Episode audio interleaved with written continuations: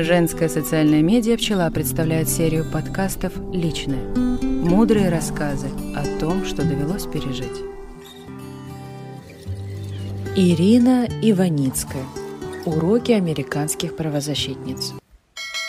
История о том, почему спустя 20 лет я наконец-то не позволила мужчине заплатить за себя в кафе. Середина 90-х. Романтический период любви между Россией и США – Американцы с энтузиазмом обучают русских демократии, русские учатся.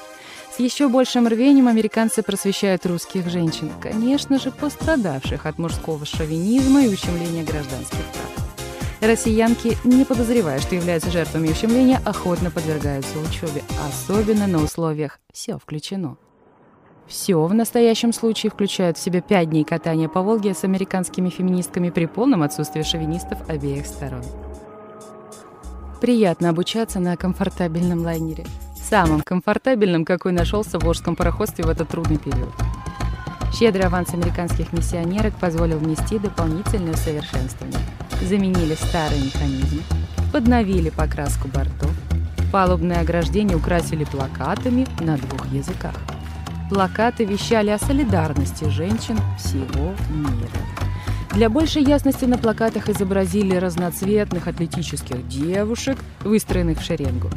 Атлетки решительно смотрели в одном направлении и выглядели как женщины-ленины, прозревающие будущее.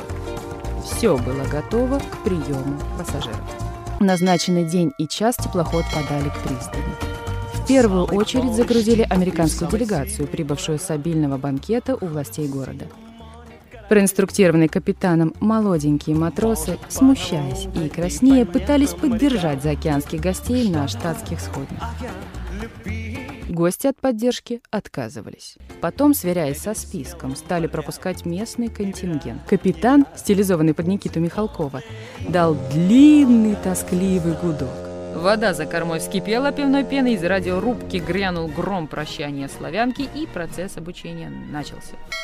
Я попала в это плавание как полностью соответствующая критериям отбора. Моя гендерная принадлежность гарантировала требуемую ущемленность. Второму обязательному условию наличию собственного дела моя кандидатура также удовлетворяла.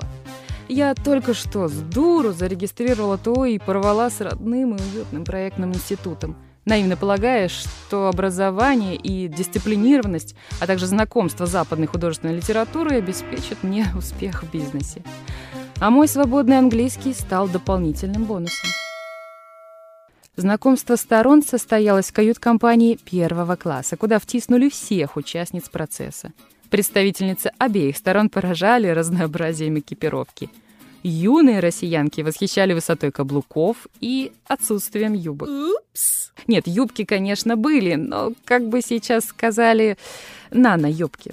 Более старшая возрастная группа блистала роскошными декольте, сарафанами в пол и со вкусом подобранными украшениями. Американская делегация также радовала глаз. Здесь присутствовали женщины в строгих деловых костюмах, очевидно, презиравшие жару и духоту, дамы в мятых хлопковых штанах и футболках, и упакованные в легкий прохладный шелк холеные леди неопределенного возраста с алебастровыми лицами. Род занятий американок определялся легко. Холеные леди представляли косметологические фирмы. Деловые костюмы, естественно, относились к административному аппарату. Остальная толпа состояла из малых предпринимателей, экологов и борцов за права женщин. Наши шифровались изобретательными. Декольте и цыганские серьги украшали заместительниц директоров и главных экономистов. Девицы модельной внешности в нано-юбках оказывались учительницами младших классов. По результатам знакомства стало ясно, что я выпадаю из общей картины. Для повышения эффективности тренинга было предложено разбиться на группы по профессиональным интересам.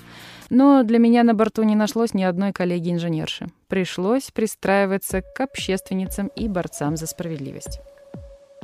Занятие в группе борцов вела крупулезная девица в одежде полувоенного образца. Предполагалось, что она поможет нам освободиться от мужского гнета. Первое занятие посвящалось изучению стратегии и тактики поведения. Постулаты наставницы были краткие и категоричны. Резко осудив провокационные туалеты дам, она изложила заповеди о недопустимости мужской помощи в открывании дверей, надевании пальто и выходе из транспорта. Выступление завершилось требованием самостоятельной оплаты счетов в ресторане. Освободительница была похожа на женщину Моисея. Слушательницы роптали и походили на евреев с горы Синай. Новый деколог с трудом совмещался с их культурным кодом.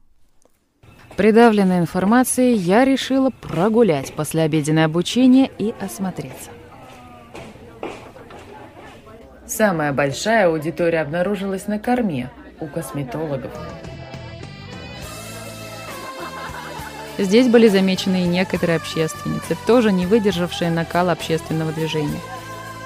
Алибастровые дамы приглашали добровольцев для демонстрации безграничных возможностей косметики. Рукотворные красавицы фланировали по палубе в надежде на случайную встречу с капитаном Михалковым. Не пропадать же обретенной красоте. Жаждущие преображения выстраивались в очередь. Темой следующего занятия оказалась техника сетевых продаж. А следующее занятие в нашей группе было посвящено отношениям с работодателем. Группа значительно поредела. Техника сетевых продаж косметики сманила часть слушательниц, и они позорно покинули поле борьбы за равноправие. Недовольная наставница зверствовала. Выбрав из числа вчерашних прогульщиц самую ярколицу, видимо, рука не поднялась снять на ночь профессиональный макияж, она поставила ее перед немногочисленной аудиторией и задала сакраментальный вопрос как вы обычно стоите перед начальником». Обескураженная девушка ждет пояснения от переводчицы, но столь же обескураженная переводчица молчит. Девушка, качаясь на каблуках, пытается удержать равновесие и воспроизвести некую композицию из рук и ног. Композиция расценивается как поза унижения. Следует предложение о коррекции. Дубль 2 жертва пытается выставить правую ногу вперед и завести руки за спину, также не принимается. Поза трактуется как сексуально-провокационная. Для просвещения аудитории наставница демонстрирует правильную стойку независимой женщины. Она твердо упирается на пол крепкими ногами, слегка сгибает их в коленях, нагибается вперед и отпускает руки вдоль тела. Выглядит как борец с умо.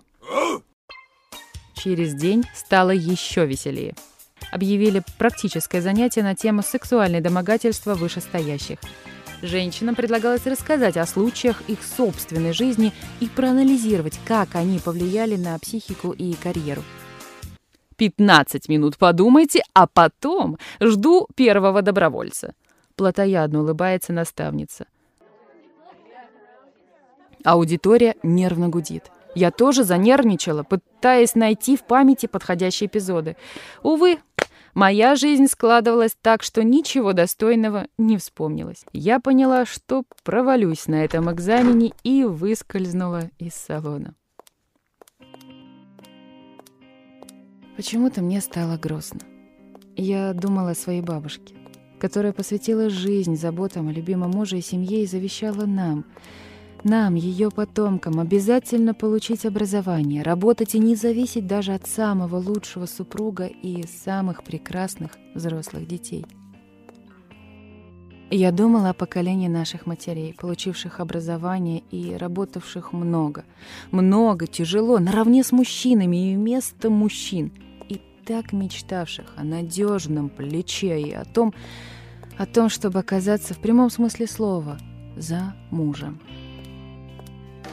Я думала о своих умных, хорошо образованных и счастливых браке сверстницах, часто повторяющих «Платили бы мужу побольше, они работали бы поменьше, и детей бы нарожали». И о том, что наши юные красавицы ищут на этом теплоходе тесных контактов с американскими женщинами, пусть даже феминистками, чтобы через них наладить еще более тесные связи с американскими мужчинами – и при первой возможности ускользнуть от навязанной им независимости и свободы. И мне казалось, что мы плывем как будто на разных теплоходах. Движемся навстречу друг другу, наши лайнеры сближаются, почти соприкасаясь бортами, но не могут остановиться посередине фарватера и расходятся. И кто знает, не в наше ли недавнее прошлое плывет американский корабль, и не в оставленную ли им гавань теперь устремляемся.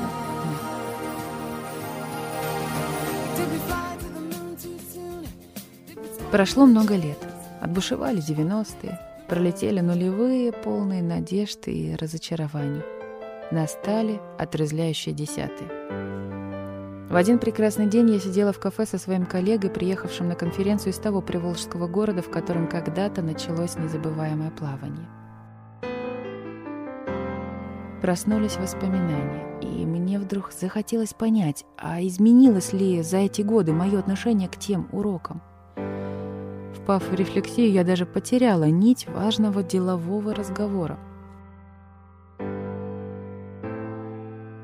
Я не люблю, когда мужчина помогает мне надевать пальто. Не потому, что вижу в этом дискриминацию по половому признаку, а потому, что никогда не попадаю в подставленный рукав и начинается пляска с вывернутыми руками и взаимными извинениями. Я не чувствую себя униженной, когда на бензоколонке именно ко мне, а не к мужчине подкатывает расторопный помощник и берет на себя все заботы по заправке автомобиля. Я с удовольствием принимаю поздравления с 8 марта в любой форме.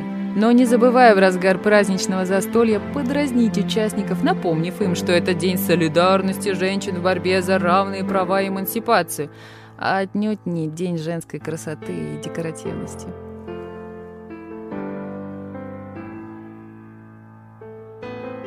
Я жестко веду деловые переговоры. Но на корпоративах с замиранием сердца жду, чтоб кто-нибудь пригласил меня на танец. Тоже мне Наташа Ростова. Надеюсь, никто об этом не догадывается. Получая от коллег-мужчин мелкие знаки внимания, я каждый раз задаю себе вопрос.